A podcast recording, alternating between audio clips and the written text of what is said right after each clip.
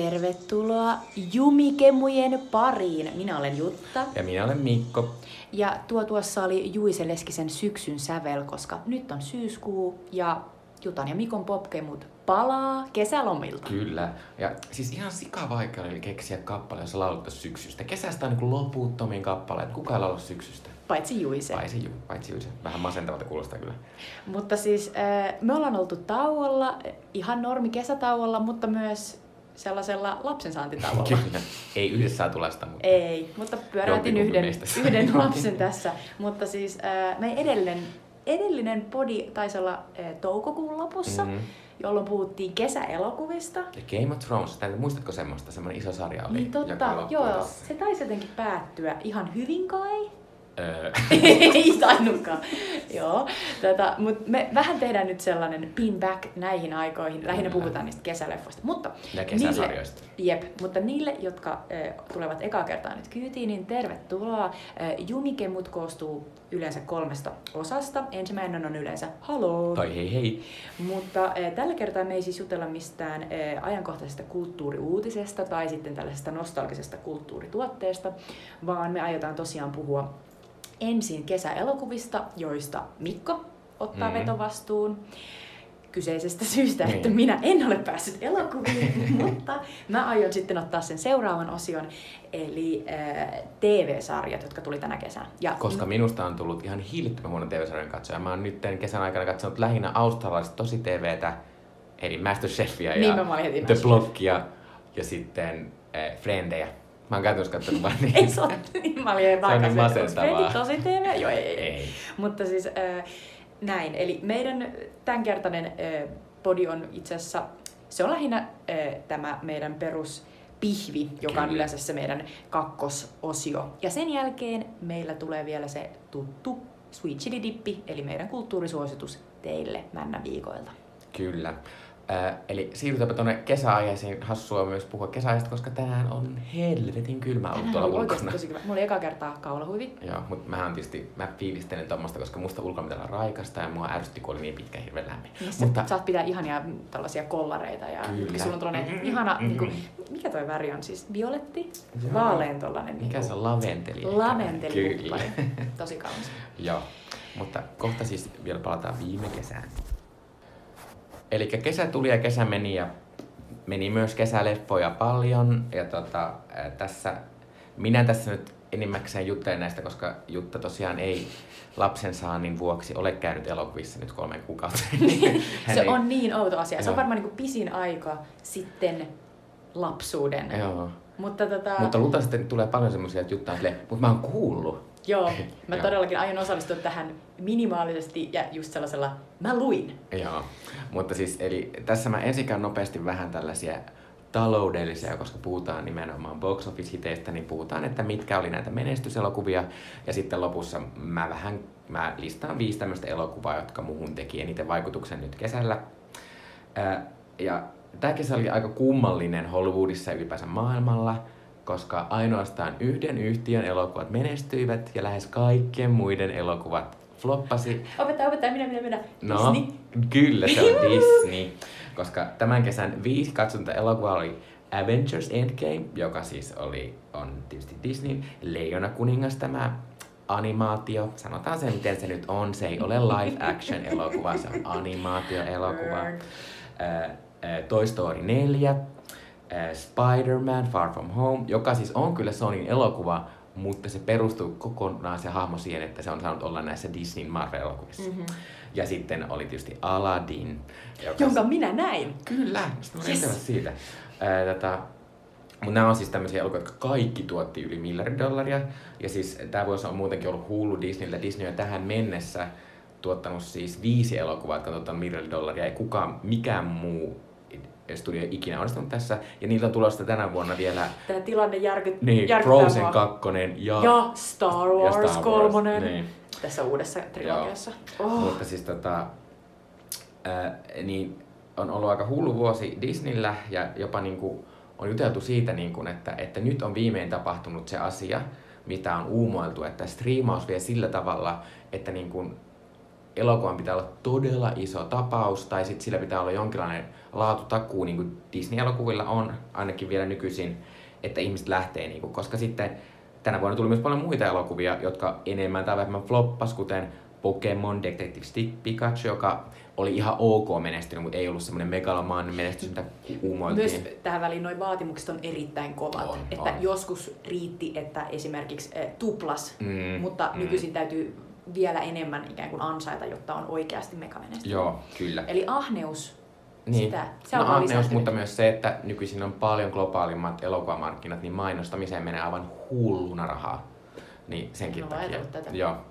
Äh, ja sitten, äh, unohdin sanoa myös, Avengers teki tämän kesän aikana sen, mitä luultiin, ettei kukaan pysty. Eli siitä tuli lipputuloissa mitattuna ja niin, että sitä ei ole sitä rahan arvoa niin kuin otettu huomioon, niin äh, suurin elokuva ikinä, eli se ohitti Avatarin äh, mikä on minun mielestä hyvä elokuva, koska katsoin Avatarin uudestaan tänä kesänä myös, ja se ei ole hyvä elokuva. Mutta hei, odotellaan niitä jatko-osia. Kyllä. Mutta siis eh, pakko sanoa, että eikö Avengersin vielä tämä mega, mega, mega äh, record breaking tulos tullut myös sen takia, että ne uudestaan julkaisi ikään kuin sen Joo, kyllä. jollain lisämateriaalilla mm. vielä Mm. päästäkseen tähän tulokseen. Eli täytyy kyllä nyt niinku, taputtaa niitä päähän, niitä Mm. tyyppejä siellä, että yrititte ihan helvetisti ja onnistuitte. No mutta se on aika Onko yleistä nykyisin, koska myös Spider-Manista julkaistiin tällainen samainen Mm. asia. Ja tietysti to, tollainen kannattaa tehdä, koska meillä on järkyttävän ää, niin kuin innokas ja, ja maksuhalukas nörttilauma, Mm, kyllä. jotka on silleen, että haluan todellakin maksaa uudestaan tästä, koska Niin. siellä on kaksi minuuttia Niin, kyllä. lisää materiaalia. Ja siis äh, oikeasti suurin syy, minkä takia siis Avengers vo- ohitti Avatarin on, että kun Avatar oli siis silloin vuonna 2009 ehkä, leffassa vai 11, kuitenkin, Mm-hmm. Ää, niin, niin, niin silloin esim. Kiinan elokuvamarkkinat oli paljon pienemmät, niin, Mhm. mm-hmm. niin ei ollut mitään mahdollista. Eh- Ehkä Avatar menestyi ensi vuonna ihan, tai ensi vuonna, eikä se ole, voi olla ensi vuonnakin. Voisi olla 2020. Viimein. Niin, viimein. Niin se voi menestyä sitten paremmin taas, kun näin, no tosin ei tule menestymään, mutta kuitenkin joo. Ihan Tässä tämmönen- Vähän aikaa flirttailit, mutta sitten Mutta muita floppeja tänä vuonna oli Godzilla-elokuva. ei. Joka oli myös sellainen, kuka pyysi tätä? Kyllä. Ei kukaan. No kun sehän on myös ollut tänä vuonna. Tänä vuonna on tullut esiin se, että, että eh, ihmiset ei mene katsomaan vaan jotain asiaa, takia, että hei kävin katsomassa tämän kerran ja niin kävi moni mun kaverikin niin kuin Godzilla. Tai tänä vuonna tuli Man in Blackista uusi versio, jossa oli Tessa Thompson ja Chris Hemsworth. Jotka ja, on molemmat sellaisia, että vois kuvitella, Niin, että ihania, ihmiset joo, joo. ja kaikkea, mutta se on silleen, ketään ei kiinnostanut. Sitten, sit, no tää oli vähän tämmönen surullinen mun mielestä, mutta myös tää X-Men Dark Phoenix, jossa Sophie Turner esti sitä Ai niin. Phoenixia, niin se floppas aivan mielettömällä Mutta mä tavalla. olin taas silleen, niin että onhan siinä nyt aika paljon niin kuin ikään kuin muutettavaa, jos ajatellaan, että se edellisten niin kuin alkuperäisten X-Men elokuvien paskin elokuva on Mm. se Phoenix-elokuva, eli se X-Men 3. Niin. Niin, niin jotenkin eh, to, toi joutui tulemaan vastaan sellaista valtavaa muuria, joka on sellainen, minua ei kiinnosta, tai Niin. niin. Kuin ikään kuin nörtit tiet, tietää, että tämä on niin kuin potentiaalinen uhka. Niin ja sit ehkä se on myös se, että siitä ei ole kauan pitkä aika. Mm. Mm. Että sit varsinkin jos sä et ole ihan hosenörtti, vaan semmonen vähän kasuaalimpi elokuva, joka vie sitä on silleen, eikö tää leffa tullut niin eikö aikaisemmin? se Toisaalta se ei kyllä mene Spider-Man-elokuvat menestynyt hyvin, vaikka niitä on kerrottu nyt kolme kertaa tyyliin kaikki samat tarinat.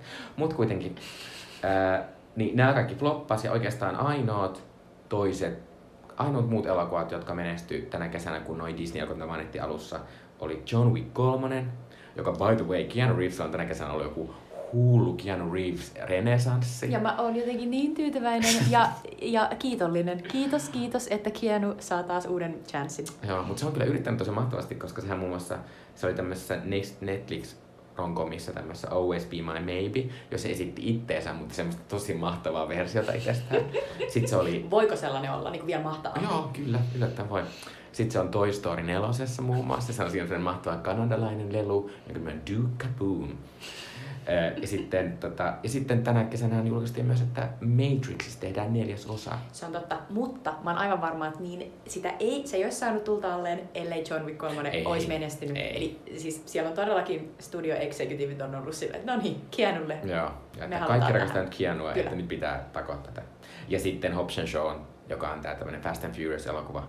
Josta sä olit etukäteen tosi innoissa. Niin, kun mä kävin katsoa sen tavallaan, se täytti kaikki ne asiat, mitä mä odotin. Eli siinä on kolme ihanaa miestä. Niin, kolme, kolme hyvänäköistä miestä, jotka niinku uhoilee siellä.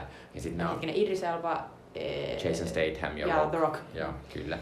Ää, tota, sitten se oli niin kummanen elokuva, kun sit siinä oli semmoisissa, kun nykyisin on kaikenlaisia cameo-rooleja, se puhua. Mutta siinä on rooleissa muun muassa Ryan Reynolds on tämmöisessä pienessä roolissa ja sitten on Kevin Hart, joka on tämmöinen iso amerikkalainen Noin stand-up tuollaiset koomikko. roolit, joista ei saa puhua, niin ne on niin niiden studioiden sellaisia, älkää paljastukaa niin, Niin jengi, on. jengi niin yllättyy ja sit se on hienoa. Niin. Sitten vaan silleen, niin kuin, että Aa, tää, onko tämä vähän niin kuin sama kuin, no se ei ole ihan sama asia, mutta Tarantinohan oli tota, kannesissa, se oli silleen, älkää kertoko mitään tästä juonesta, mikä on sellainen, "O- okei. Okay. Niin kuin, että tavallaan sä et voi pakottaa meitä niin kuin sun Niin, tahtoosi. niin. Mutta mä ymmärrän. Mutta toisaalta sitten auttoi tavallaan, koska nykyisin leffat, tuommoiset varsinkin tuommoiset isot leffat toimii niin, että hirveän suuri osa ihmistä käy katsoa se ekana viikonloppuna. Mm. Tavallaan sitten toimii ihan hyvin, jos sä tiedät, että se on Ryan Reynolds silleen, oho, se on Ryan Reynolds. Että Niin tavallaan mä se, ajattelin, että jos olisi jollekulle se niin kuin, ikään kuin tämä teki elokuvakokemuksesta niin parhaan ikinä. Silleen yllättävä Niin. Ryan Reynolds. mutta toisaalta ehkä se sitten on nyky elokuvaskeneen myös vähän semmoinen, että me tiedetään aivan hillittömän paljon aina elokuvista Mm. ennakkoon. Ja ainakin sitä niin kuin materiaalia on. Niin tavallaan sitä tarvitaan tuommoista, että Se jää totta. vähän semmoinen Siinä tulee sellainen event-tapahtumaisuus Mm. siitä, että "Oh, minut yllätettiin, vaikka olen googlannut ja lukenut kaikki ennakkojutut. Niin. Ja katsonut 14 traileria. Mutta sitten ja sit voi mennä vähän, ootko käynyt katsoa vielä? Ai jaa, no. Ei sit Puhutaan mitään. sitten. Toi on kyllä ihanaa, kun pääsee tuohon positioon. Joo. Ö, mutta siis ö, tämmönen kesä oli, että, että, että Disney ajoi ja muut eivät ajaneet yhtään minnekään. Tai koska jäivät alle. Kyllä, jäivät alle. Ja katsotaan, miten tämä nyt menee. Tää, että... Mutta siis oikeastihan tämä Disney, Disney-jyrä on myös sen takia niin kova, koska Disneyltä julkaistaan nyt loppuvuodesta tämä Disney Plus, niiden striimauspalvelu. Niin niiden pitää tehdä nyt hirvittävästi tämmöisiä isoja isoja leffoja, mm-hmm. että ne sitten voi ensi kevään olla silleen, hei, nämä kaikki jutut on täällä vaan, että ottakaa tämä meidän kolme euroa tai viisi euroa maksava Niinpä striimauspalvelu. tietysti. Mutta Mm. mua vaan naurattaa, koska jos mulle kerrotaan, että hei, tällainen Disney Plus tulee, niin jos, jos niin kun se yksi kysymys, mikä saa mut menemään sinne, on se, että onko siellä ne kaikki Disney-klassikot? Mm. On. niin sit mä oon silleen, okei, okay, I'm there. Joo. Mutta mä oon ihan innoissaan Disney Plusasta ja tälleen ihan.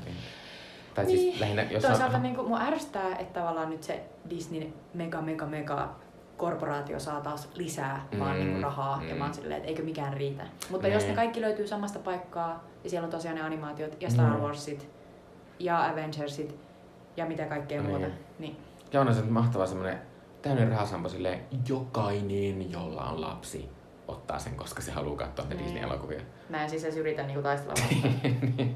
no sä et ehkä voittaiskaan sitä, kun sä oot itekin semmonen Mm. Disney-ihminen. Mutta siis äh, tämä tästä box officesta ja sitten mä vähän juttelen näistä mun omista kesän suosikkileffoista. Tänä kesänä mä kävin yllättävän paljon katsomassa näitä isoja isoja leffoja. Mä kuuntelin tosi silleen vähän niin kuin pikkukateellisesti. Joo, paitsi Kossilla. Kossilla oli ainut, mä katsoa. Mutta kaikki muut kävin, mutta Se olisikin ollut outoa. mikään niistä ei kyllä tehnyt mun hirveätä vaikutusta. Paitsi Aladdin.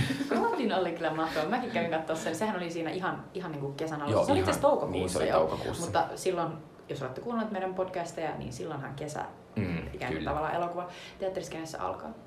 Mutta siis eh, osittain mä haluan puhua Aladdinista myös sen takia, että tänä vuonna tuli myös Leijona kuningas, joka sitten oli mun mielestä hirvittävän paljon ankempi elokuva tämä Aladdin. Mutta Aladdinissa oli se, siinä oli huonoja puolia. Siinä oli se, että eh, se Will Smithin esittävä henki näytti välillä aivan karmeelta. Se oli aivan karmeeta, että oli, oli silleen, että miten voi näyttää tällainen leffa enää tällaiselta. Niin, että se sen näytti huomasi niin selvästi, että se oli sellainen niin kuin meidän siis CGI. Se oli semmoista ihme niinku mössöä, mitä Mm. nykyisin ei enää näe. Sitten oli okei okay, näin.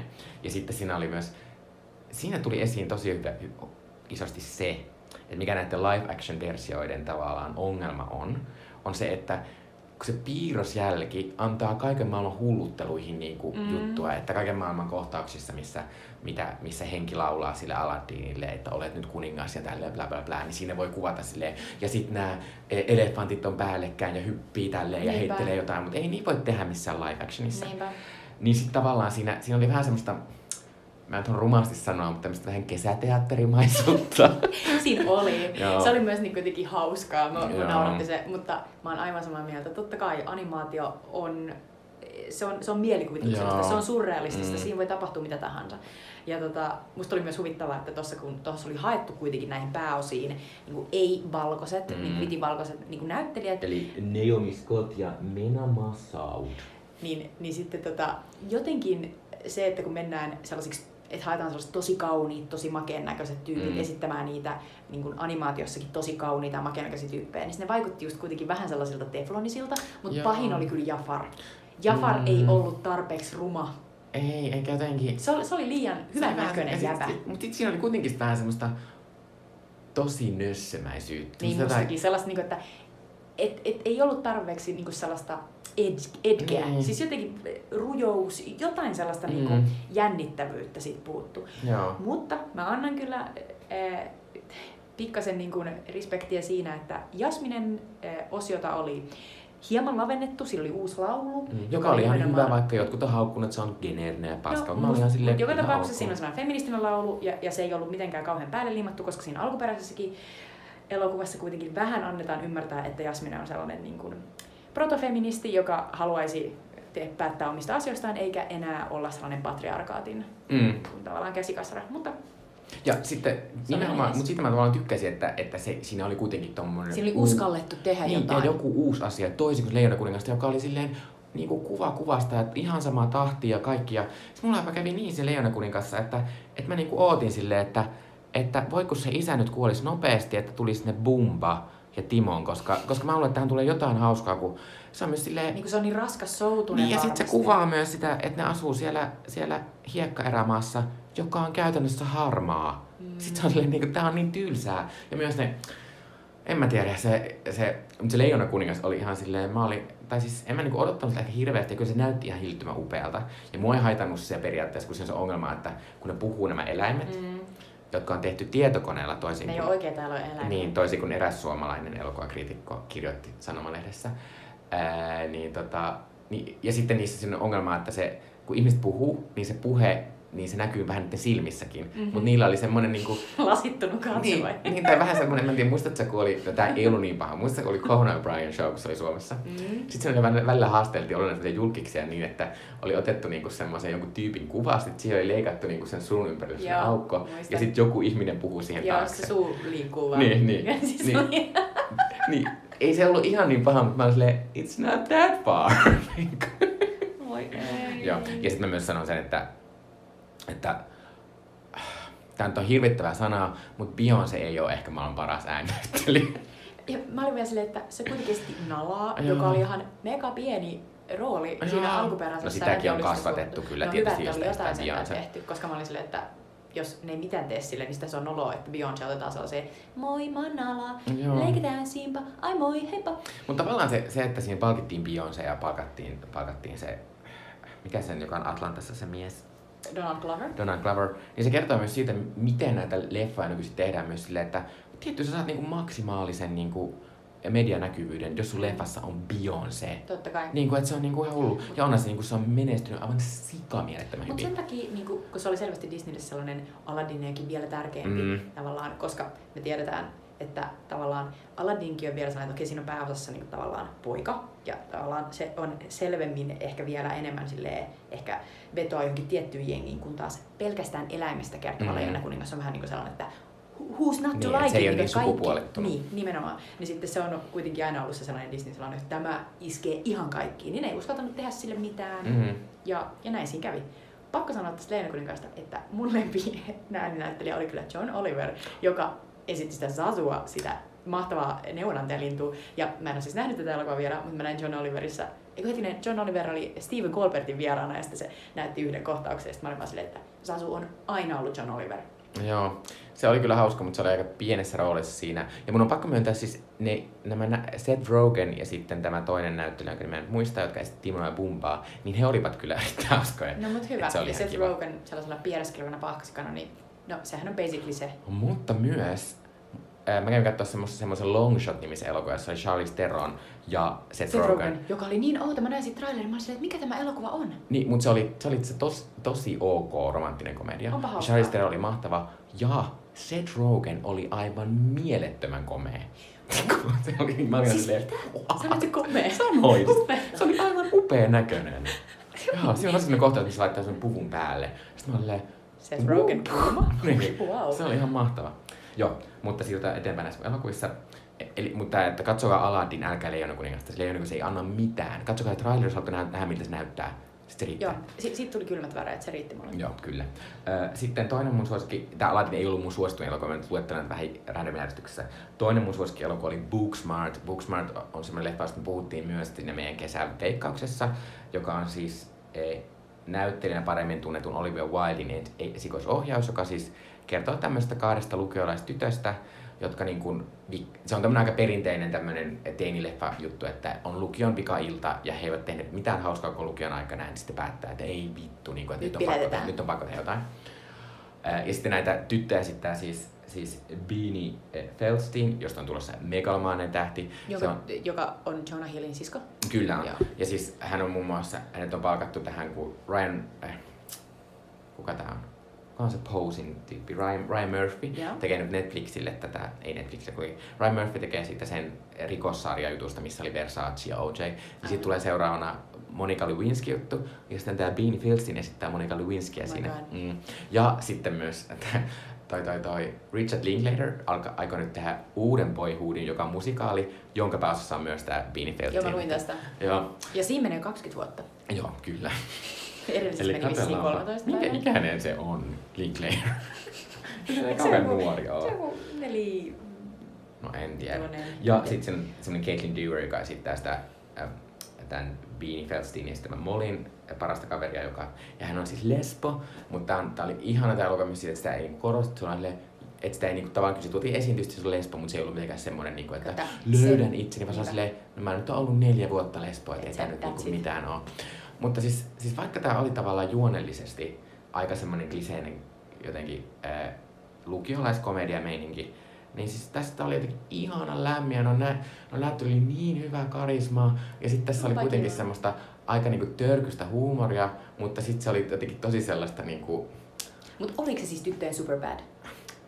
Koska no, sekin oli sellainen no en... oikeasti aika kiva, törkeätä huumoria. Niin. No mä en sano, että se ei ollut se.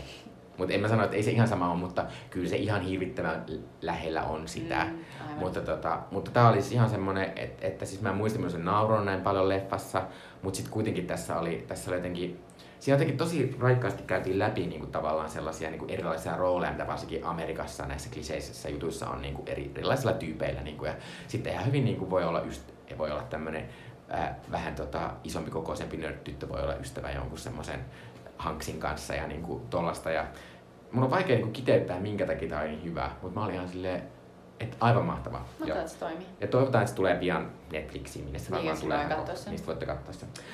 Sitten yksi mun suosikki oli Midsommar. Midsommar on tämmönen ihana, mä en tiedä miten sitä kuvataan, se, kun se ei ole kauhua, mutta se on tämmöistä ihme niinku...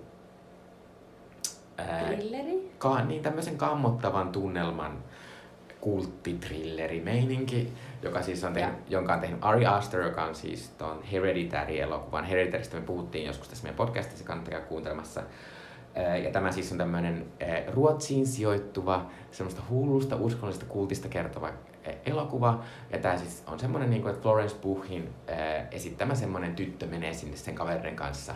Ja sitten siellä on kaiken maailman järkyttäviä asioita. Siis se on tavallaan, kun tämä ei ole mitenkään pelottava elokuva, mutta sitten tässä on niin se... se tunnelma on niin sellainen... Joo, ja sitten tässä on myös tässä sellaisia asioita, jotka on semmoisia niin jotenkin mindfuck-juttuja, että on silleen, oh Ihanaa, että mä en ole yhtään spoilaantunut. Mä oon niin onnellinen. Joo. Mä toivon, että mä pystyn joku kerta näkemään tämän vielä ilman, että mä oon spoilaantunut Joo, yhtään. ja ei siis, tavallaan kun tää on silleen, että se ei periaatteessa, ei se ole mitään niinku spoilattavaa, koska se ei siinä tapahdu mitään, tavallaan mitään semmoista, ei siinä ole mitään yllätystä eikä niin, salaisuutta. Sä varmastikin vaan... ymmärrät, mitä tapahtuu, joku menee johonkin Kyllä. saarelle, jossa jotain outoja tyyppi silleen, oletko nähnyt Winterllä, niin, niin Kyllä. tiedät, että siellä ei ole kivaa. Joo, mutta siis tää oli, tää on tavallaan sille vähän kummallinen leffa, kun tää on sille aika hidas ja kaikkea, eikä tässä ole semmoista kunnon juonta ja tavallaan, että ei ole myöskään hirveän pelottava, koska tässä on, pääosasta on vaan niin kuin, nähdään myös niin kuin päivänvalossa. Ja kaikilla on semmoiset ihanat, kaikilla kaunilla ruotsalaisilta siinä on näyttelijä ja näyttelijät kultiessa, niin on semmoisia ihania valkoisia vaatteita. Ja sitten lopussa tämä kehittyy... juhannussalko. Joo, on, on, on. Ja sitten on semmoiset tanssikilpailut, se taas tämmöinen perinnetansseja, ja sitten valitaan semmoinen kuningatar siellä juhlissa. Joo, ja sitten, sit, mutta sitten lopussa tämä sit kehittyy, semmo, se visuaalisuus kehittyy semmoiseen aika kummalliseen sellaiseen kun oli se hävityselokuva, joka nyt löytyy muun muassa, niin Hävitys. vähän sellaiseen niin kuin, tosi semmoiseen, että kaikki kukat alkaa yhtäkkiä elää silleen kummallisesti ja niin kuin kaikki asut alkaa niin kuin kasvaa ja ne Upeeta. jotenkin, siinä on aivan mieletön se Mutta toi on nimenomaan sitä, mitä mä aina haluan nähdä niin kuin jossain tällaisessa kauhugenressä, että tavallaan unohdetaan täysin ne eh, luonnonlait ja ne kaikki sellaiset tavalliset niin kuin, säännöt. Joo. Näkemättä. Mutta se, mut se, mut se oli aivan siis mahtava. Ja tota, kyllä mä silti sanon, että ehkä Hereditary oli tehokkaampi, mutta ehkä se vaikutti sitä, että kun tähän meni katsomaan, niin ajattelin, että jotenkin Hereditary elokuva, mutta nämä on Mm. täysin erilaisia elokuvia. Toi vähän sama varmaan sellainen taakka kuin tuolla Jordan Peelillä oli Mm. sitten ton Joo. Us-elokuvan kanssa, jota me Joo. käytiin Mikon kanssa kyllä katsomassa keväällä, mutta me ei puhuttu Ei missään podcastissa. Se varmaan jotenkin, se oli vähän haastava elokuva. Joo, se oli. Sitten mulla on vielä pari. On, tänä vuonna tuli myös Hollywoodin suurelta ohjelta Quentin Tarantinolta hänen toiseksi viimeinen elokuvansa.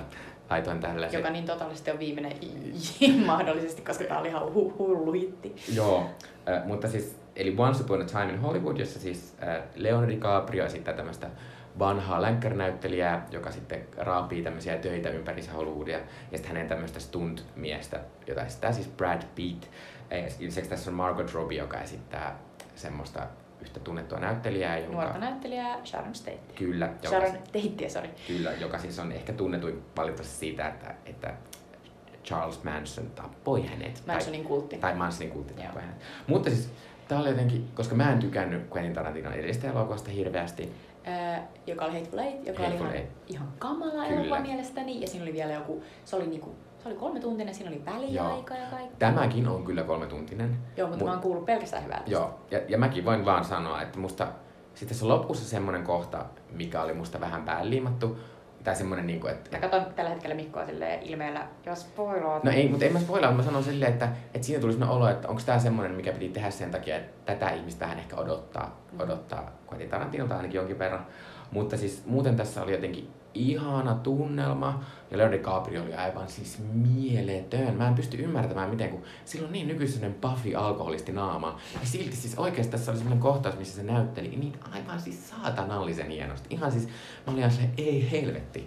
Ja sit Ilmeisesti Tarantino on hyvä henkilöohjaaja. Joo, on. Ja sitten tota, ja, tota, ja sitten tässä oli myös mahtava semmonen, tai tässä oli, tässä oli jotenkin onnistuttu luotu koska mä en ole yhtään nostalgia niitä aikoja kohtaan, mistä kuvataan.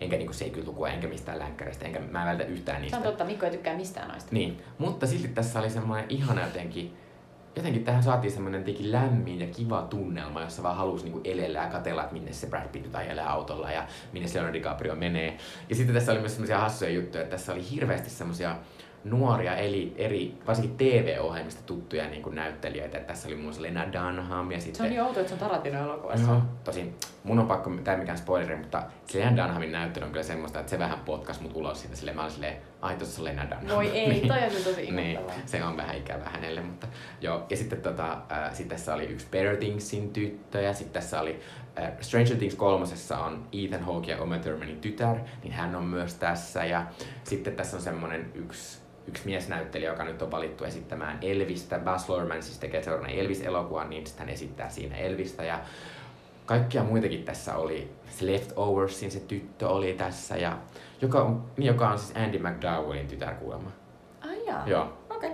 Äh, joo, mutta tässä, joo, mutta mä en halua enempää puhua tästä, kun muuten spoilaa tai jotain tolle, tolle, tolle jutalle, mutta siis tää oli aivan mahtava ja, ja mä oon niin iloinen, että tää tuli vaan sen takia, että jotenkin tää palautti uskon siihen, että koska mä ehkä ennen sitä Hateful Eightiäkin niin vähän ehkä tyystynyt Quentin Tarantinon menoon. Koska ennen sitäkin se oli jo tavallaan toistanut Niin, itseään. tai aika kaavamaista ja sitten Mm. sellaista, joo, niin, niin tässä se jotenkin pääsi vapaaksi ja sitten kiva katsoa, että mikä se sitten on se sen NS-vika-elokuva, mikä tulee ehkä joskus. Ja sitten mä ihan nopeasti sanon, äh, mun kolmas suosikki, joka mä kävin katsoa ihan tässä loppukesästä, on Toy Story 4. Mä en ole maailman suurin Toy Story-elokuvien fani, koska musta ne on aika surullisia usein ja semmoisia raskaita ja sitten koko ajan muistaa sitä, että niin, lapset kasvaa ja sitten Niin, kaikki leikki loppuu. unohtuu ja kaikki. Ja sitten siinä on myös se, että kun näillä, näillä on vaan jotenkin yksi elämän tehtävä näillä, tuota, näillä näillä leluilla, että niiden pitää olla leluja lapsille ja sitten se niiden tavallaan koko elämä hiipuu, kun ne lapset, ennen kuin tulee joku uusi lapsi ja jotenkin Eli se on arvottava sun mielestä? Vai niinku? No ei se ole arvottavaa, mutta lähinnä se on tylsää. Niin. Ja ylipäänsä mä en myöskään tykkää semmosesta ihmekohtalomeiningistä ylipäänsä. Niin tota, niin, niin, niin. Mutta tässä oli jotenkin ihanasti vapautunut olo, kun nämä sitten, nämä lähtee siis, se perhe, missä nämä nyt asuu, niin lähtee semmoisen roadtripille. Ja sitten ne vähän niinku eksyy, ja varsinkin tämä Tom Hanksin, joka tekee Tom Hanksin ääni, on tämä Woody. niin sitten se törmää semmoiseen vanhaan heilaan, josta on tullut vähän tämmönen Mad Max-tyyppinen tämmönen, tämmönen vapaa wild toy, niin kuin ne sanoo. Onko se vähän niin kuin se Charlize Theronin? No on, on vähän. Sillä on mahtava auto ja pieni apuri ja sitten se menee sinne, mennäänpä nyt. Ja sitten sillä, on, sit sillä on vähän semmoinen laastari kädessä silleen, sori mun käsi vähän lähti irti. Ja Ja niin se on kaikkea. totaalisti se. Joo, mutta se oli ihan mikä mahtavaa. Furiosa. Furiosa, Mm. niinpä. Ja sitten tässä on myös mahtava usahmo, joka on jotenkin tajuttu niin hyvin nykyinen tämmöinen surullinen ihminen meemikulttuuri, koska tässä on sellainen kohta, missä sellainen lapsi tekee tarhassa lelun semmoisesta muovihaarukasta, ja sitten se antaa semmoinen fork, ja sitten tuo sen kotiin, ja sitten silloin hän identikriisi, että mitä hemmettiä, että mä olin alun perin kertakäyttöinen haarukka, ja nyt mä oon tämmöinen lelu, että mitä mun pitää tehdä, ja sitten yrittää koko ajan heittäytyä niin kuin roskiksi, ja sitten huutaa aina trash, trash, sitten yrittää koko ajan niin tavallaan tappaa itsensä, tai silleen niin kuin, Niin, niin. päästä sinne roskikseen. Niin se oli aika naurettava asia. Pakko sanoa, että tolla kuvauksella, niin toi on tismalleen sama hahmo kuin se hemmetin lumi, lumiukkahahmo Frozenissa. No on se vähän, mutta se, mutta se, sen surullisuus on vähän pidemmälle mentyä. Ja Joo. Uluf, joo, joo. Mutta, mutta siis mä tykkäsin tästä, ja tää jopa niinku, tää jätti vähän auki jotain sellaista, että varmasti tästä Toy Storysta tulee ainakin sen Disney Plussa joku sarja, mutta voisi tulla joku uusi elokuvakin, semmoinen vähän semmoinen seikkailutyyppinen e- erilainen elokuva. Et mä, mä jotenkin tykkäsin tästä tosi paljon. Mutta Wow. siinä oli tää mun elokuvaränttäys. Upeeta. No mutta kohta jatketaan TV-sarjojen parissa. Ja tervetuloa eh, jatkoon. Eh, Puhumme nyt siis kesän 2019 sarjoista. Ja minä, Jutta, otan tässä eh, ohjat niin sanotusti, koska mä oon katsonut ihan hirvittävästi sanoa yhden jutun, niin kuin mä sanoin, mä en ole katsonut, mutta tavallaan kesä on muuttunut ihan täysin, koska silloin kun me oltiin paljon nuorempia ja ei ollut tämmöistä striimausta, niin kesä oli semmoinen niin sarjojen kuollut kausi. Se on totta. Mitään ei tapahtunut. Paitsi Summerissa Niin, tuli paitsi jotain sellainen, kyllä, joo. ja se on joku eh, tota, Majakan väki. Joo, tai ja, ja sit Sweet joku sellainen, 16 tai joku Kyllä, tommonen. tai joku sellainen, olen merenneito. Tai sit se, oh, mikä sen sarjan nimi oli, missä kaikki aikuiset Klaani. kuullut? Klaani. Joo, mä olin kanssa että Klaani on niinku klassinen vanha kesäsarja. Joo, kyllä, kyllä. Mutta äh, nykyisin ole tämmöistä ongelmaa, koska ka- nämä streamauspalvelut tuuttaa koko ajan meidän elämään uusia sarjoja. Mutta toisaalta tästä tuli hyvä aasisilta, koska siis vanhat kesäsarjat oli aina tarkoitettu nuorille, koska Mm. kesällä nuoret oli lomalla ja ne pysty katsomaan sarjoja. Niin ensimmäinen näistä kesän 2019 sarjoista, joista mä aion puhua, on Euphoria, joka oli siis nuorten sarja tässä ajassa. Ja äh, mulla ei ole mitään hajua tä- tästä tekijästä. Tämä on tällainen Sam Levinson, joka on tehnyt aiemmin jotain leffoja. Mutta siis äh, tämä sarja äh, tulee ihmisille varmaan mieleen, kun sanon näyttelijän Zendaya. Eli Zendaya esittää pääosassa tällaista Rue-nimistä tyttöä, jolla on mielenterveysongelmia ja, ja myös huumeongelma. Ja, ja, ja puhutaan niin tällaisista 15-vuotiaista tyypeistä. Mm. Eli, eli tota, ja, ja, ja tässä sarjassa siis harrastetaan seksiä, tässä on tosi paljon tällaisia identiteettikysymyksiä, puhutaan sukupuoli, ää, se, seksuaali, seksuaalisuudesta ja, tosi paljon niin kuin, käytetään päihteitä. Kyllä, ja väkivaltaakin on, tai Kyllä. parisuhdeväkivaltaa. Kyllä, että tämä on ollut niin kuin, tosi järkyttävä sarja, niin kuin varsinkin Mm. Jenkeissä tietysti, jossa, jossa niin kuin, tavallaan tämä ehkä vielä enemmän kuin mikään väkivalta, niin seksuaalisuus ja, ja teinien välinen Mm. seksi on niin kuin järkytysasia, että sellaista ei pitäisi olla olemassa, vaikka totta kai sitä tehdään koko ajan. Joo. Tota, niin tälle eurooppalaisittain tämä sarja ei ollut niin järkyttävä, luulenpa. Mutta kyllä mä niinku sanon sen, että, että kyllä sitä oli aika paljon. Että mä olin silleen, toivottavasti nykynuoret elävät tällaista, koska se oli aika Mä olin rajua. myös silleen, että tämä on ehkä pikkusen karikatyyri, että ei ehkä näin kovaa mennä kuitenkaan. Nyt tässä on tosi paljon myös niin näitä peniksiä näkyy tässä sarjassa, Joo. joka oli tosi kiinnostavaa. Siis jossain luki, että siinä yhdessä näkyy 31 penistä. On hyvin paljon. Mutta siis eh, jos voisin jotenkin tälleen summata, että minkälainen tämä sarja on, niin ajatelkaa elokuvaa Donnie Darko, jossa siis päähenkilöllä on mielenterveysongelma ja hän ikään kuin rakastuu ja siinä on hyvin paljon sellaista sekoilevaa niin kuin tavallaan meininkiä, sä et ole ihan varma, että mikä on totta. Sitten ajatelkaa Skinsia, eli tämä tällainen klassinen brittisarja, jossa tota, nuoret ää, britti ää, alaluokkatyypit niin kuin harrastaa seksiä ja käyttää huumeita Mm. ja tapahtuu kaikkea tosi rankkaa. Ja sitten ajatelkaa niin sanottu elämäni sarjaa, joka, joka kertoo tosi, tosi jotenkin koskettavasti sekä teinien välisistä suhteista että myös heidän niin kuin, tavallaan suhteestaan vanhempiinsa.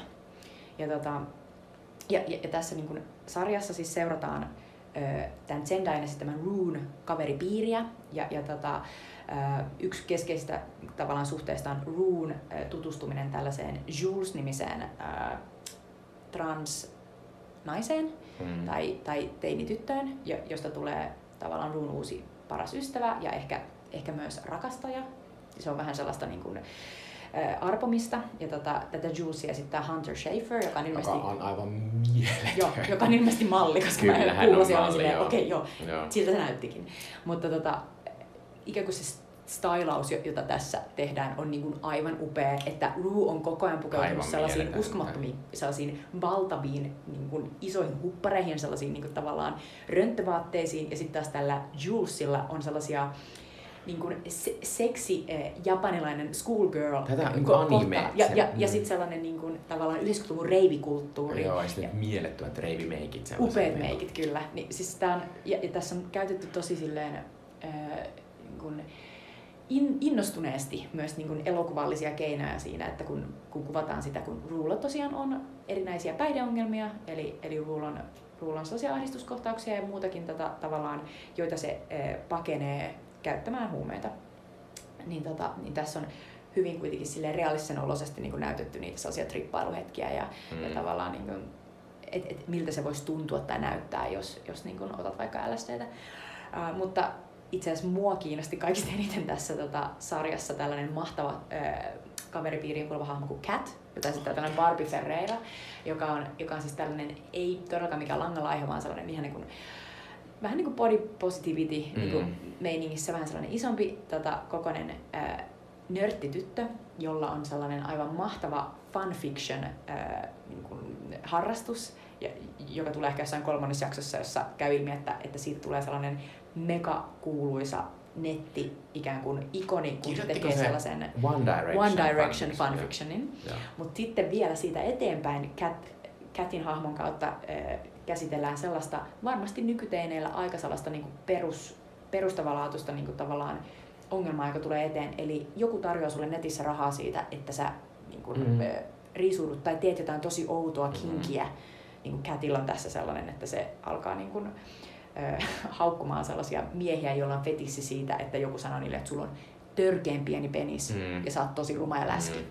Niin tota, se on jotenkin todella outo, mutta samaan aikaan tosi sellainen niin kuin realistisen oloinen niin kuin tavallaan se tarina, koska sitä kautta se Cat kokee sellaisen voimaantumisen, ö, alkaa harrastaa ihan oikeastikin seksiä niin kuin ihmisten kanssa, mutta sitten samaan aikaan se pääsee siinä niin kuin loppujen lopuksi tavallaan yli siitä sen sellaisesta niin kuin olen mega bitch ja pystyn tekemään mitä vaan, ja sitten se löytää sellaisen oman herkkyyden. Mm. Et se oli jotenkin tosi mahtava niin se, se yhden hahmon niin kuin tavallaan reissu.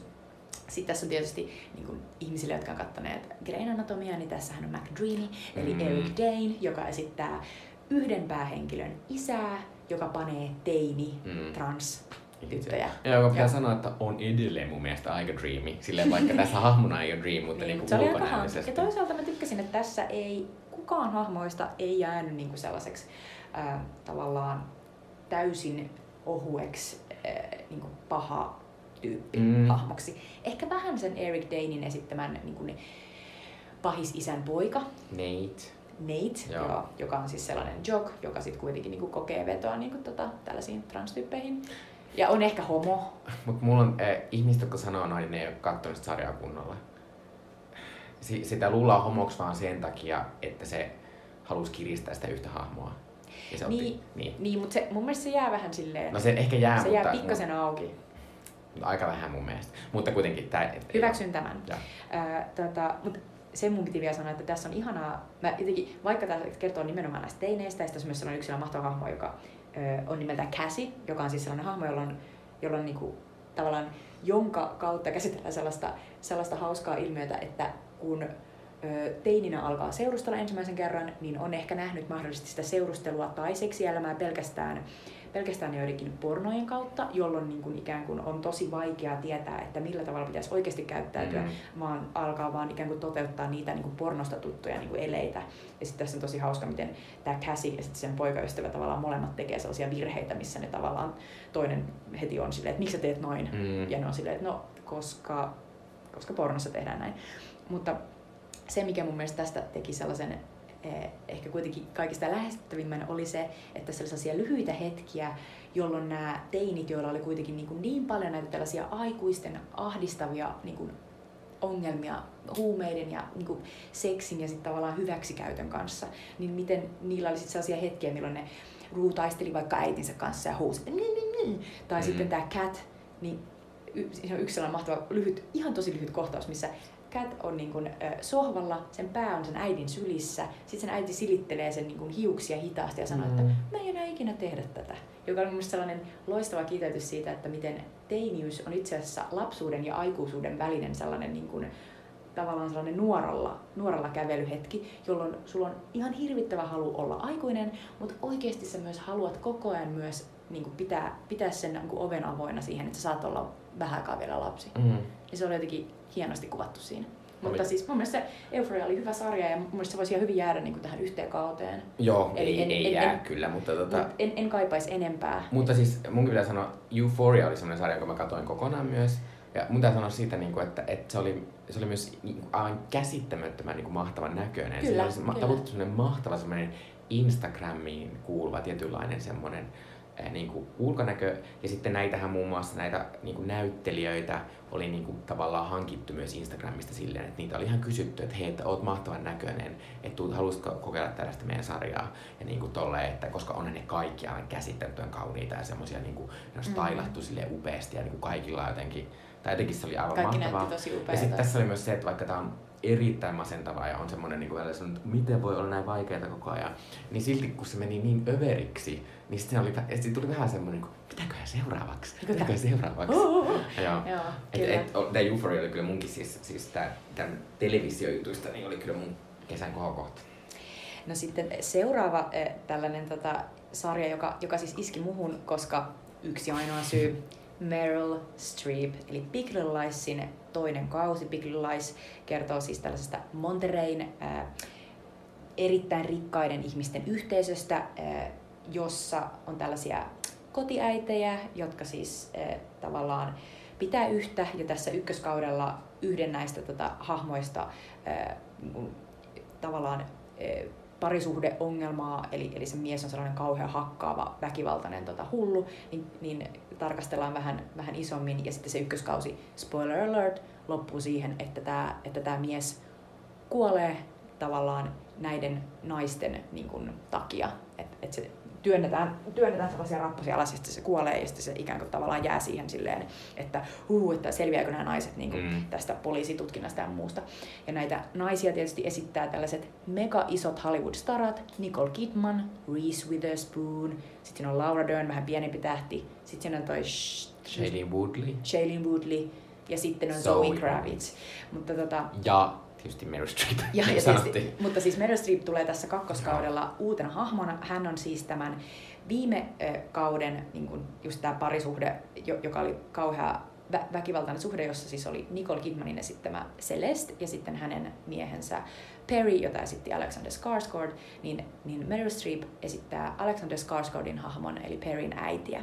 Ja hän saapuu tänne Montereihin ottaakseen tavallaan paremman niin kuin, tai pitääkseen paremmin yhteyttä niin kuin näihin ää, lapsenlapsinsa, Nicole Kidmanin kaksospoikiin, ja tukeakseen tätä Nicole Kidmania, mutta pian käy myös selville, että itse asiassa hän on täällä selvittääkseen, että mitä Perryllä oikeasti tapahtui, ja sitten tämä kääntyykin hyvin nopeasti siihen, että tämä todella kummalliselta vaikuttava mummohahmo, joka on aluksi vähän sellainen niin kuin hompsuinen, niin käykin ilmi, että hän haluakin saada näiden lasten huoltajuuden itselleen. Aa, ja se on, se on tosi, anteeksi, Ei se mutta se on siis tällainen niin kuin, pikkuhiljaa tapahtuu tällainen käänne. Mutta siis äh, mun mielestä siinä ykkös, ykköskausi oli, oli kiinnostava mun mielestä nimenomaan sen takia, että miten, miten rohkeasti siinä käsiteltiin aika sellaista tabuaihetta, eli sitä parisuhdeväkivaltaa. Mm. Se oli mm. aika rankkaa, miten siinä näytettiinkin sitä aika paljon. Ja näytettiin myös sitä, että miten se toinen osapuoli, jota hakataan, niin ei lähde siitä suhteesta, mm. vaan jää siihen ja jopa kokee niin kuin seksuaalista nautintoa niin kuin joidenkin näiden hakkauksien niin kuin yhteydessä, mm. vaikka kuitenkin myös niin kuin pelkää henkensä puolesta, että tämä ei ole niin kuin mustavalkoinen asia. Niin, niin silti se oli kuitenkin vähän sellainen, ehkä vähän sellainen glossy, vähän sellainen niin kuin, tavallaan ei niin syvällinen sarja, että vähän sellainen, että no ei, ei ehkä niin kuin mikään mun ykkös, ykkös niin kuin ky, kympissä Mutta ja se oli, myös, se oli myös vähän semmoinen, että se oli ehkä viihteellisempi kuin tämä toinen kausi, koska mm-hmm. siinähän olisi semmoisia, siinä oli koko ajan semmoinen poliisitutkinta käynnissä ja se näytti niitä, niitä, niitä, niitä, niitä naapureiden haastatteluja, jotka oli silleen, että se sellaista on kyllä ihan bitch ollut aina, että ihme meininki. Että tavallaan siinä oli semmoinen viihteellinen puoli. Siinä oli sellainen haastattelupuoli, joo, kyllä. Mikä, mikä oli siis, koska ää, mä siis katsoin tätä myös tätä sarjaa, ehkä kolme jaksoa, ja sitten mä huomasin, että kun se puuttu siitä, niin sitten mä niinku, se oli musta huono asia, koska sen takia, että varsinkin ne ekat kolme tai neljä jotka mä katsoin, ne oli erittäin semmoisia on kyllä niin vaikeeta. Mutta sun pitää jatkaa, on niin koska vaikeeta. ensinnäkin totta kai siinä on se Meryl Streepin hahmo, jonka nimi on muuten äh, Mary Louise Wright, joka on vähintään hauskaa, koska. Merylin oikea nimi on Mary Louise. Mm-hmm. Äh, mutta siis tämä Merilin hahmo on aivan huikea tyyppi, koska se vaikuttaa niin oikealta ihmiseltä. Se on siis sellainen tosi kummallinen, kummallisu, kummallisia asioita koko ajan töksäyttelevä mummo. Joo, se on ihan jo, äyski sille Kyllä. Joo, ja sitten tulee koko ajan hullumpi ja oudompi. Ja silloin sä tajut, niinku, että tämä hahmo, tämä on niin sellainen monikerroksinen. Ja niinku siinä, että et ka- kaikki se mitä se tekee, niin se ei niinku voi itselleen mitään. Niinku, useimmat meistä eivät lopulta voi, että me ollaan vaan niinku niiden meidän omien henkilökohtaisten niinku, elämän historioiden niinku, vankeja. me vaan toistetaan niitä meidän samoja niinku, juttuja loputtomiin. Se on just sen tyylinen hahmo. Mutta sen lisäksi tässä on tämä mahtava Meryl Streep-hahmo, joka on myös sen takia musta ihana, että kaikki sellaiset ihmiset, joiden kanssa mä oon jutellut tästä sarjasta, jotka on sellaisia, en mä edes ikinä katso mitään leffoja, niin ne on maininnut Meryl Streepin nimellä ja ollut silleen, mm. opin tämän näyttelijän. Ja mä oon silleen, on mahtavaa. Mutta sitten tämän lisäksi Laura Dernin esittämä hahmo on aivan upea, koska hän on siis tällainen Renata-niminen nainen, jolla on kaikki. Hänellä on sellainen mies, joka on ihan hemmetin menestynyt. Sitten hän on itse sellainen vähän niin kuin tässä ykköskaudella näytetään, että tosi sellainen itseään täynnä oleva tyyppi, joka siis, joka siis ylisuojelee tätä ainoata lastaan, jonka nimi on joku sellainen, mä en muista, se on joku sellainen prinsessa Joo. tyylisesti.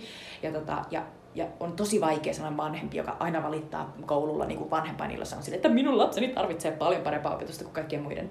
Mutta tällä kaudella Renatan mies jää kiinni siitä, että se on hassannut niiden koko omaisuuden. Ja Renatalta tulee sellainen ihan totaalinen mental se oli breakdown, joka on sellainen Ää! Ja sitten se jatkuu sen koko kauden, niin että lopulta siinä vaan käydään läpi sitä, että, että, niin kun, että millainen on se mielentila, mihin ihminen joutuu, kun se on silleen, mä oon koko lapsuuden ja nuoren ollut silleen, että mä haluan pois tästä paskasta, mä en näe ikinä olla köyhä, mä en tehdä kaikkeni, että mä oon rikas loppuelämäni. Ja kun se tajuaa, että se mies on tehnyt tämän kaiken tyhjäksi, tämän kaiken, mitä se on rakentanut koko elämänsä, niin se on niin mahtava sekoaminen. Ja siis pakko rakastaa Laura Dernia. Se on, se on sellainen tyyppi, joka ei saa tarpeeksi niin kuin huomiota ja niin kuin arvostusta siitä, että miten mahtavan intensiivinen ja, ja jotenkin musta se on hirveän tunteikas sellainen niin kuin hahmo joka kerta, että tavallaan mm. jos, jos näkee Laura Dernin jossain, niin mä niin valmistaudun siihen, että mä niin jotenkin alkaa kuumottaa kasvoissa, kun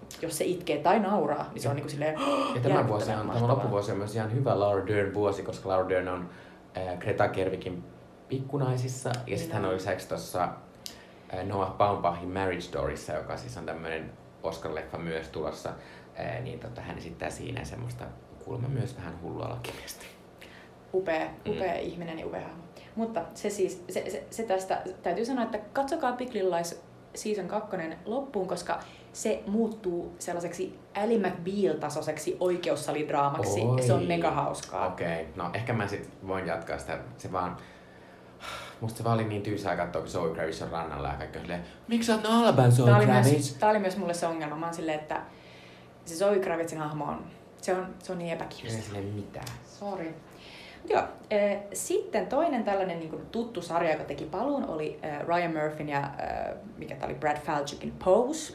Eli tämä kertoo tästä New Yorkin... Josta ollaan puhuttu siis. Kyllä, tästä mahtavasta ballroom queer-kulttuurista kertova sarja, jonka tämä kakkoskausi oli mun mielestä yllättävän hyvä, koska tota, tässä jollain tavalla onnistuttiin tuomaan tämä e, erittäin marginaalissa oleva, erittäin, erittäin tällainen trans ja eri, erittäin niin kuin tavallaan niin kuin ykköskaudella niin kuin hyvin omassa pikkulokerossaan ollut tavallaan tämä koko ö, meininki, niin yhtäkkiä se valokeilaan ihan yksinkertaisesti vain Madonna Bogin mm. avulla.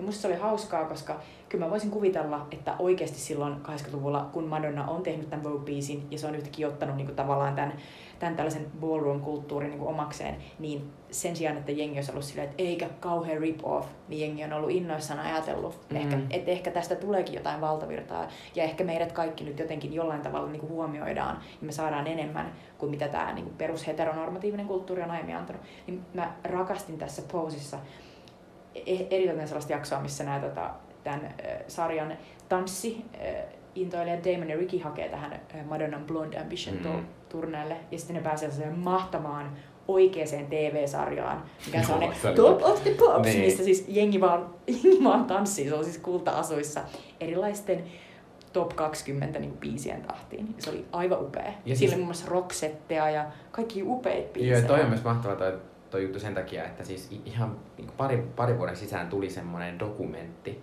niistä siis oikeista homoseksuaalista tyypeistä, Joo. jotka oli tällä Blonde Ambition. Niinpä, se on varmaan jollain tavalla perustuu tähän.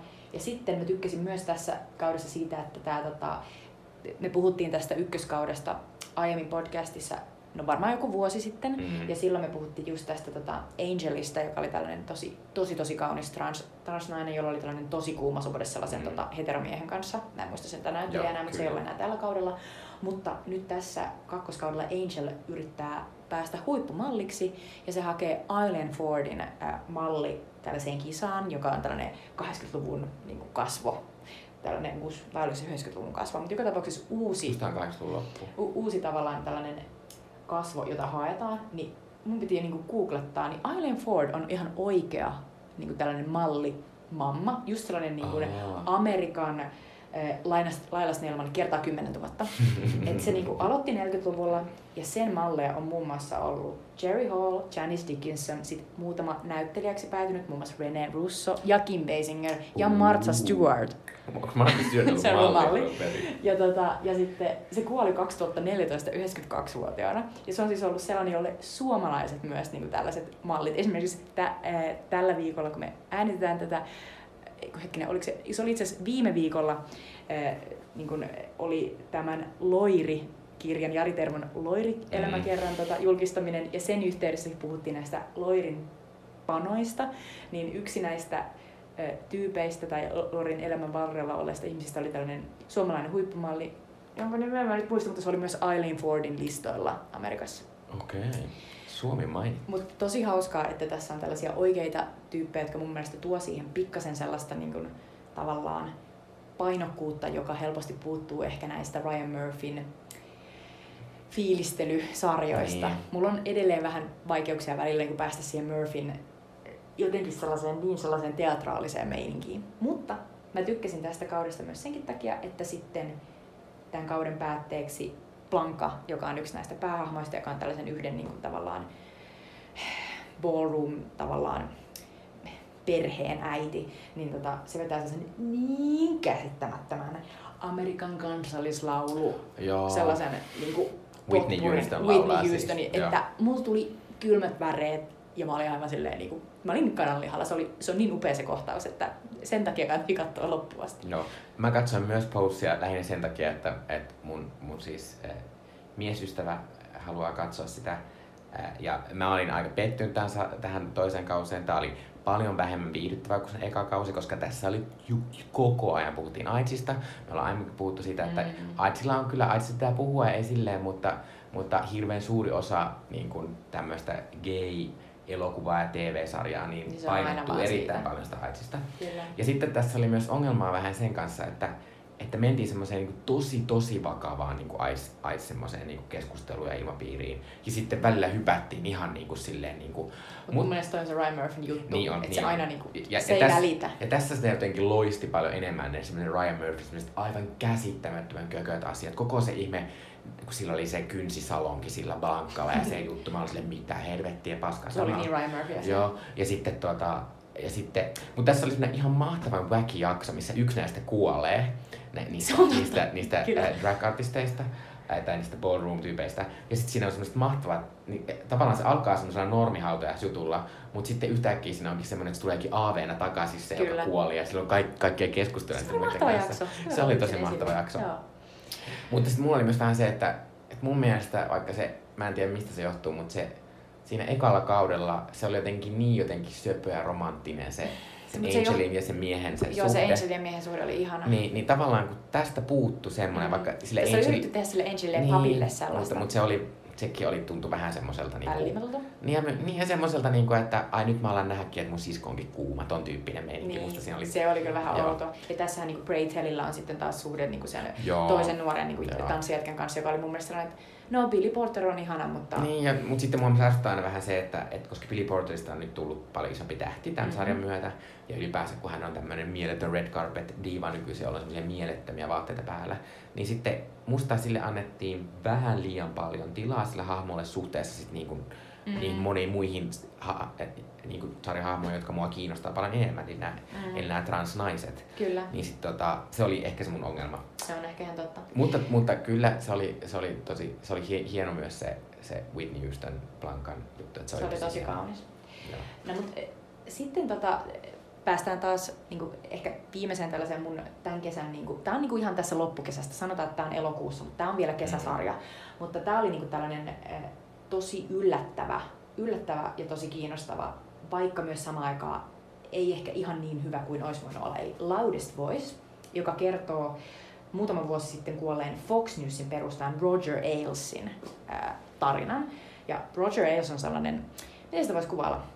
Sellainen Timo Soinimainen niin kuin sellainen paksu äijä, joka sanoo mitä ajattelee ja, ja, tota, ja, ja, Cheney-mäinen tuli. Kyllä, ja, ja, ja, ja, ja joka siis joka sai potkut Fox Newsilta, eh, kun viimein kävi ilmi, että tota, nämä kaikki sen vuosikymmenien aikana eh, tota, tehdyt seksuaaliset niin kuin, häirinnät ja, ja myös niin kuin, ehdottelut ja myös ihan tällainen niin kuin, tavallaan seksuaalisten palvelujen kiristäminen niin kuin, tota, naispuolisilta työntekijöiltä, joita oli aiemmin siis miljoonien ja miljoonien edestä sovittu rahalla, että tämä Roger Ailes oli vaan voinut jatkaa tätä Mm. porsastelua ja muiden ihmisten alistamista ja väkivaltaista hyväksikäyttöä tavallaan, koska, koska tota, tämä Fox Newsin eh, niin kuin, eh, kä, tavallaan kassa, eli Rupert Murdoch oli, oli hyväksynyt tämän tavallaan ja, ja kaikki, tää, kaikki tyypit siellä Fox Newsilla oli tienneet tyyliin tästä.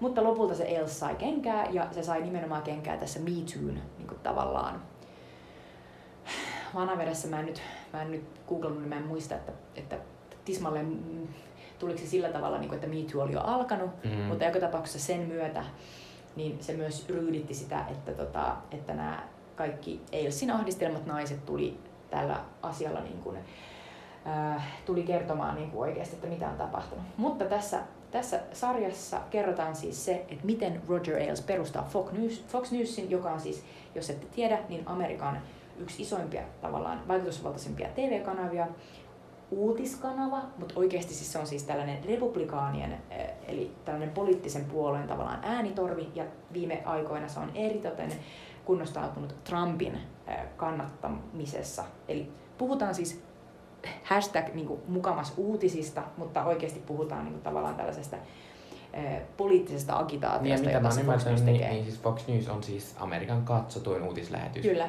Koska se on ainut, joka tuo sitä sen tyyppistä Ja, näkökulmaa. ja, niin kuin. ja sitä on todella, todella vaikea niin kuin kuvailla. Se on vähän niin kuin, että meillä olisi sellaiset, et, vähän niin kuin Suomen, Suomen niin kuin, tavallaan katsotuin, niin kuin, sanotaan, että Ylen puoli yhdeksän uutista, joita ei siis katso lähes kukaan. Mutta jos ajatellaan, että kaikki katsoo sitä lähetystä, No 800 000 ihmistä päivässä. No okei, okay. mutta ku, ku, kuitenkin jos ajatellaan, että kaikki katsoo sitä lähetystä ja sitten se olisi niin kuin perussuomalaisten puoluelehden vaikkapa niin Niin. tätä yllä, ylläpitämä, niin päästäisiin jotenkin vähän lähelle.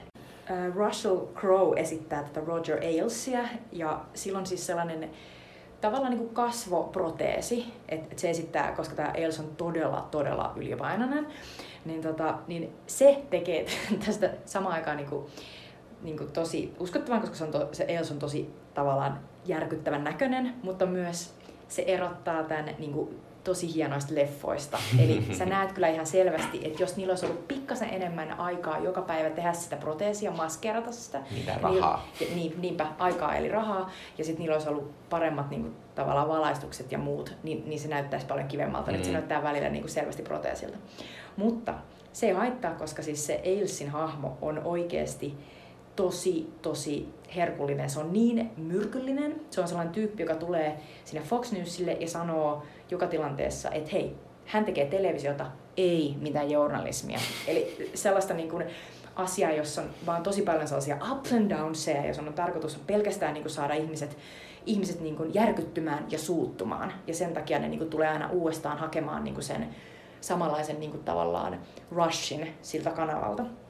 Ja, tota, ja siinä useimmiten kun kuvataan tällaisia niin kuin pahishahmoja, jos puhutaan vaikka niin kuin Toni Sopranosta, mm. niin kuin Sopranosissa, niin sillä on kuitenkin joku tällainen inhimillinen puoli, että okei, se käy terapeutilta tai okei, se tykkää noista sorsista. On joku sellainen pikkuasia, niin tällä ei, sillä ei ole mitään hyvää asiaa. Se on kaikin tavoin ällöttävä ja hirveä ihmishirviö, sellainen niin kuin klassinen tuhoava patriarkka. Ja jokainen asia, jonka se tekee, oli sen perheen kanssa. Sienna Miller esittää tätä Roger Ailesin vaimoa ja sillä on myös sellainen hieno kasvoproteesi. Musta oli mahtavaa, kun mä tota, googletin tätä sarjaa jossain vaiheessa. Mä olin, ja siis mun, mun, mun siis miesystävä katsoi tätä ja sitten mä otan sivusilmällä ja sitten mä niinku kysyin ääneen, niinku, että missä tässä on mukaan Sienna Miller, kun se on yli kolmantena pillattu tänne IMDb, missä se on? Mä en tunnistanut sitä. Joo, se on hyvin jännän näköinen.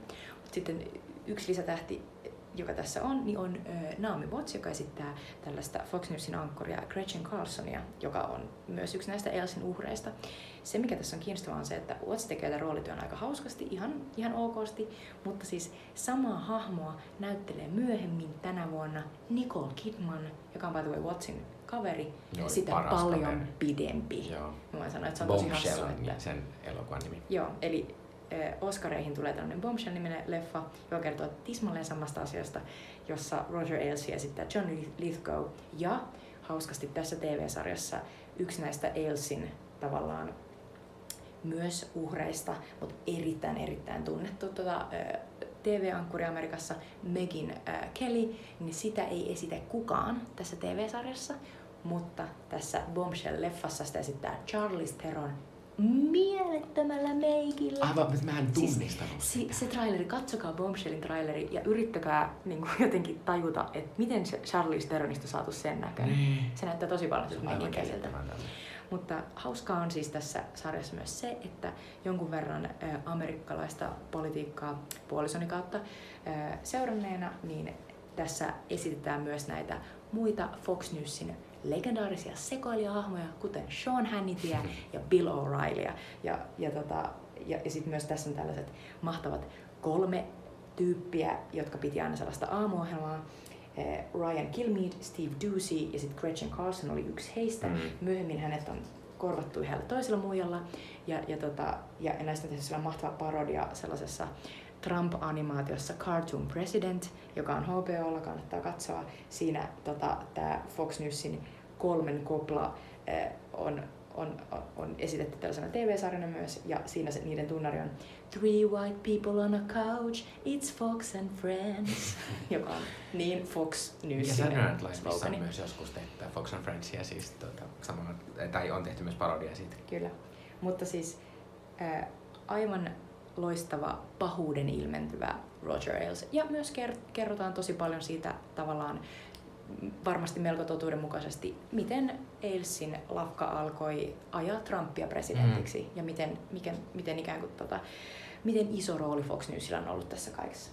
Mutta tota, se oli tosi todella viihdyttävä sarja. Missä ja se on? Se löytyy HBO.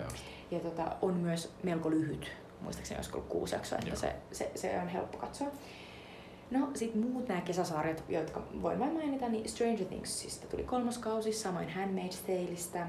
Tale mun mielestä edelleen niin kuin tavallaan menee koko ajan, koska se menee sen ensimmäisen ja siis sen oikean kirjan, mm. niin kun, nyt voi sanoa ensimmäisen kirjan, koska Margaret Atwood on, on nyt julkaissut toisen osan tälle tota, orjattarelle, eli Testamentit-nimisen kirjan, niin, tota, niin sen jälkeen kun ollaan menty siitä ykköskaudesta, eli sit ykkös oikeasta kirjasta ohi, niin tota, mun mielestä toi sarja on koko ajan niin huonontunut tavallaan. Niin musta tämä kolmas kausi oli jälleen kerran sellaista, niin kuin, mua ei enää kiinnosta yhtään näiden tarina, no. mutta mä jatkan tämän katsomista. Kun taas Stranger Things kolmonen oli mun mielestä hauskin, paras ehkä kausi. Mä tykkäsin, siinä oli tosi paljon niin kuin, just näihin 80-luvun puolivälin niin kuin leffoihin. Oli John Hughes äh, niin kuin, tota, viittauksia, oli Invasion of the Body Snatchers ja se oli aika aika tavallaan gruesome, aika, niinku, aika ällöttävä. Mm-hmm. Siinä oli mahtava sellainen hengenpelastaja takatukkamies. Ja Steve Tukkajumala oli töissä sellaisessa jäätelöbaarissa. Joo. Ja oli mahtava, mahtava sellainen niin Ja uniformu. googlatkaa se, Steve on leikannut sen tukaan, se näyttää hirveältä. Joo, siis se on ihan niin, siis se mies menetti kaiken. Joo, Tukkaa ei saa leikata. Joo. Ja, tota, ja sitten niin kun, ja tästä asiasta mä olisin puhunut enemmän, jos mä olisin jotenkin tajunnut tämän aiemmin, että tosiaan myös kesäsarjoihin kuului Mindhunterin kakkoskausi. Mindhunter, siis parhaim, parhaimpia 2000-luvun sarjoja. Uh, aivan huikea David Fincherin tota, sarja, eh, sarjamurhaa ja profiloinnin mm. kehittymisestä. Ja tota, tässä kakkoskaudella eh, selvitetään tai seurataan sellas, sellaisia murhatutkimuksia, joista siis yksi ratkesi ihan tässä viime aikoina. Tämä on tosi kiinnostavaa. Ja, ja varsinkin tota, tällä kertaa ei se nuori jäbä, eli Jonathan Groff, vaan sellainen vanhempi, aivan ihana tyyppi on pääosassa ja sen perheongelmat on niin No, tota, ihanaa, koska mä en kestä Jonathan Groffia, niin Joo. voin katsoa sitä mutta siis se Aisa-pari on ihan upea tyyppi, mä en nyt muista juuri sen nimeä. Ja sitten asia, josta mä haluan sanoa, että, että jos, jos ette ole jotenkin ihan aivan die hard Terry Pratchett ja Neil Gaiman fani, niin en voi suositella Good Omens-sarjaa, joka on Amazon Primella. Lähdin sillä oletuksella, että voisin tykätä, koska siinä oli mahtavia näyttelijöitä, muun muassa David Tennant Mm. ja Michael Sheen. Ja Michael Sheen, joo. Ja, tota, ja perustui tosiaan Gaimanin ja Pratchettin tällaisen yh- yhteisen kirjan Good Omens, jossa siis sellainen saatanan niin kuin tavallaan kätyri ja sitten Jumalan kätyri, eli enkeli ja demoni, niin yhdessä niin kuin tavallaan tekee, tekee yhteistyötä ja, ja sekoilee eh, tota, maapallolla, niin se oli niin nolosti tehty sarja. Siis ensimmäisen jakson perusteella mulla oli ihan pakko lopettaa, koska siis mulla tuli sellainen olo, että ihan mut olisi pudotettu tämän kaiken laatu-TVn keskeltä 90-luvulle.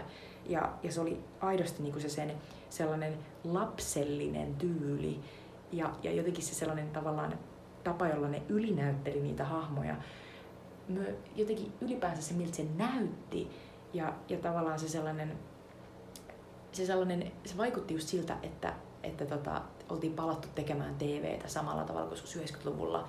Eli ei yhtään niin vakavissaan, Mm. ei, eikä yhtä niin laadukkaasti. Se on musta ihan outoa. Assoissa on isot näyttelijät, mutta Mutta siinä ne Amazonin olivat. pitää yrittää. Niinpä. Joo, mutta tota, tässä oli kesän kulttuuritarjota ja seuraavaksi me tarjotaan vielä jotain. Öö, eli loppujen Switchy tipsejä, eli meidän kulttuurisuosituksia teille.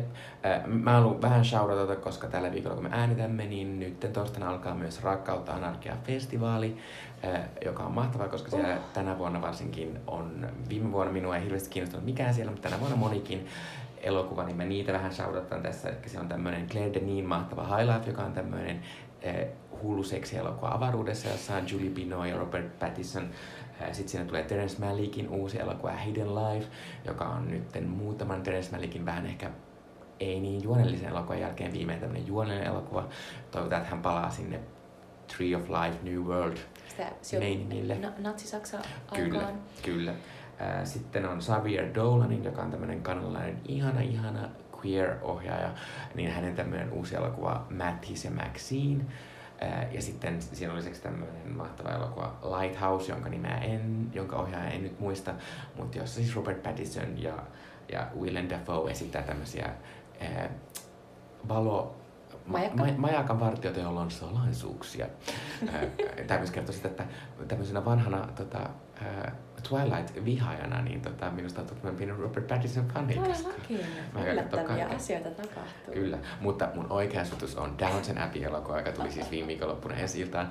Ja mä en voi suositella sitä kellekään, joka ei ole katsonut Downton Abbeyä, mutta jos olet katsonut Downton Abbeyä, niin se on, se on vähän niinku semmonen niinku, sitten tulee sellainen olo, niinku, että, että se olisi jotain hirveän tuttua, mutta semmoista lämmintä ja ihanaa, semmoista, mistä tulee hyvä olo ja semmoinen. Onko se helppoa?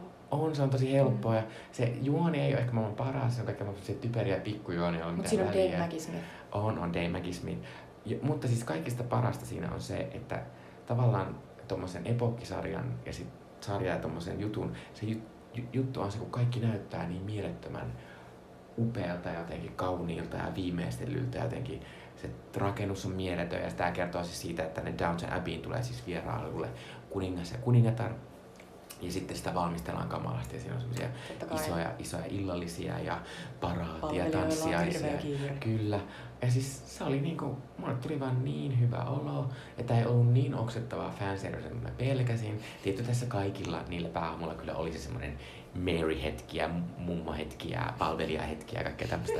Mutta jotenkin mä vaan istuin siellä Maksimissa ja vaan katsoin ja niinku hymyilin, koska musta se oli vaan niin ihanaa, kun se, mä vaan annoin sen niinku huutautua mun päälle ja mä sain uppoutua semmoiseen mahtavan Downton Abbey maailmaan, jossa suurin ongelma on se, että, että, tuota, että ää, ää, lähikaupan myyjä on niin innoissaan sitä, että hänen, hänen ruokaansa kohta syö kuningas. Ja sitten tämmöinen keittäjä yrittää kertoa sille, että no tämä ruoka ei välttämättä ole menossa sille kuninkaalle. Mm, Joo, mutta se oli aivan mahtava.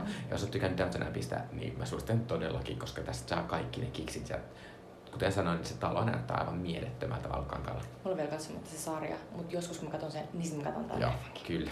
Ja mun suositus on The Good Fight, löytyy HBOlta, on siis sarja, joka on oikeasti spin-off tällaisesta The Good Wife-nimisestä sarjasta, jossa Juliana Margulis, kaikki muistaa tehosaston mm-hmm. Hello, niin tota, e, esittämä tällainen asianajaja ja nainen tota, seikkailee, niin e, tässä Good Fightissa pääosassa on Kristin Baraskin esittämä asianajaja Diana Lockhart, joka, jo, joka lähtee e, lähtee tässä sen sarjan alussa, on lähdössä eläkkeelle, mutta sitten käykin ilmi, että tällaisessa pyramidihuijauksessa sen eläkesäästöt on kaikki huvenneet mm. ja sen on pakko jatkaa työntekoa.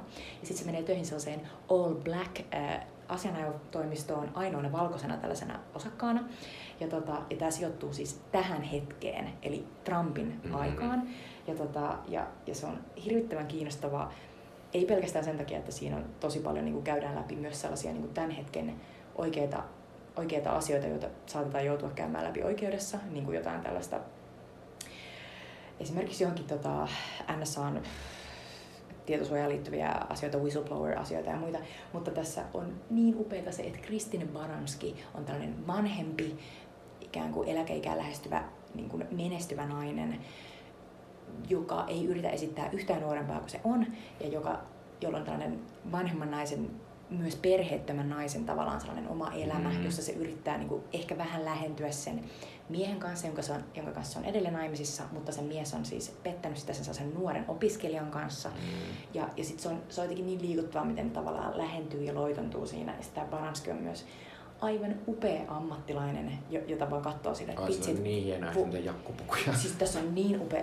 Tämä näyttää siltä, että tota, jokainen hahmo, varsinkin naiset, mutta myös miehet, niin olisi käynyt sille Amerikan Stokkalla mm. hakemassa niin kuin jokaista, jokaista jaksoa varten niin kuin, ainakin kolme asua. Mutta sitten tässä on myös tuon Baranskin hahmon niin kuin lisäksi, mä rakastan siis Kristina Baranskia, muun muassa Mamma Miessä aivan upea, niin tässä on myös Rose Leslie, jonka ihmiset muistavat Ygrittenä Game of mm. Thronesista, eli You Know Nothing, Jon Snow, mm. niin se esittää tässä sellaista erittäin niin tavallaan hyväosaisessa perheessä kasvanutta lesbo-naista, joka, tota, joka joutuu sitten niin kuin, toteamaan, että oho, isä, isäni olikin sitten pyramidihuijari tyyppi ja, tota, ja, ja joudunkin niin kuin, kestämään kaikkea paskaa niin kuin muualta nyt koko ajan. Ja sitten tässä on tällainen ihan todella mahtava säsi, sellainen tota, ää, mustanainen jonka näyttelijän nimi on upea, sen nimi on Kush Jumbo, niin se esittää sellaista Lukka-nimistä tota, ää, nuorta ihan mega hyvää työssään oleva sellaista asiana. Ja tässä ylipäänsä ihmiset on ihan sairaan hyviä mm. työssään koko ajan. Ja ne on, ne on niinku just sellaiset, että ne vaan tekee töitä ja rakastaa sitä. Ja tää on vähän sellainen Mad Men niinku henkinen, että työ on elämäni. Mm. Mutta sitten samaan aikaan sillä työllä on oikeasti kauhean suuri merkitys, koska se on sellainen asianajotoimisto, joka tekee työtä hyvän puolella. Sen mm. takia se nimi on The Good Fight. Kyllä. Ja tätä kannattaa katsoa, koska tota, mä en ole vielä katsonut sinne loppuun, mutta se menee koko ajan vähän hullummaksi Joo, se mä kuulen, että tästä tulee vähän trollolololo Kyllä, mutta se on, se on todella viihdyttävää. Eli tämä on myös jollain tavalla sellainen sarja, että jos haluat nähdä jotain lämmintä ja niin kuin, jos tulee hyvälle mielelle ja näkee tosi kauniita ihmisiä ja ihania vaatteita, niin tämä on myös sellainen sarja. Niin sitten tämä on sillä tavalla, mä itsekin olen katsonut tätä ee, varmaan puolet tästä ekasta kaudesta, aion kyllä jatkaa, koska tässä on semmoista ihanaa semmoista niinku 2000-luvun alun semmoista Crane Anatomia, Ally McBeal, semmoista niinku kerran viikossa tulee 45 mm-hmm. minuuttia, joka on tosi laadukasta ja mahtavia mm-hmm. näyttelijöitä, mutta ei sit kuitenkaan ole silleen, niinku, että ei, ei yritä muuttaa koko maailmaa ei. tai ei olla silleen, niinku, että tämä on kalleinta ikinä, vaan tälleen laadukasta, viihdyttävää, mega näyttelijät ja Christina Baranski. Se on ihan mahtavaa. Niinpä, kyllä. Joo. Joo, aion katsoa sitä myös. Mutta äh, kiitos kun äh, kuuntelitte. Tämä oli tämmöinen alkuränttäys vähän jakso, mutta tota, Kyllä oli tosi hauskaa tehdä tätä pitkästä aikaa. Joo, mutta äh, tota, lupaamme, että seuraava jakso tulee, ei tule seuraava jakso kolmen kuukauden päästä. Lupaamme kyllä. Moi Yes, moi! moi moi!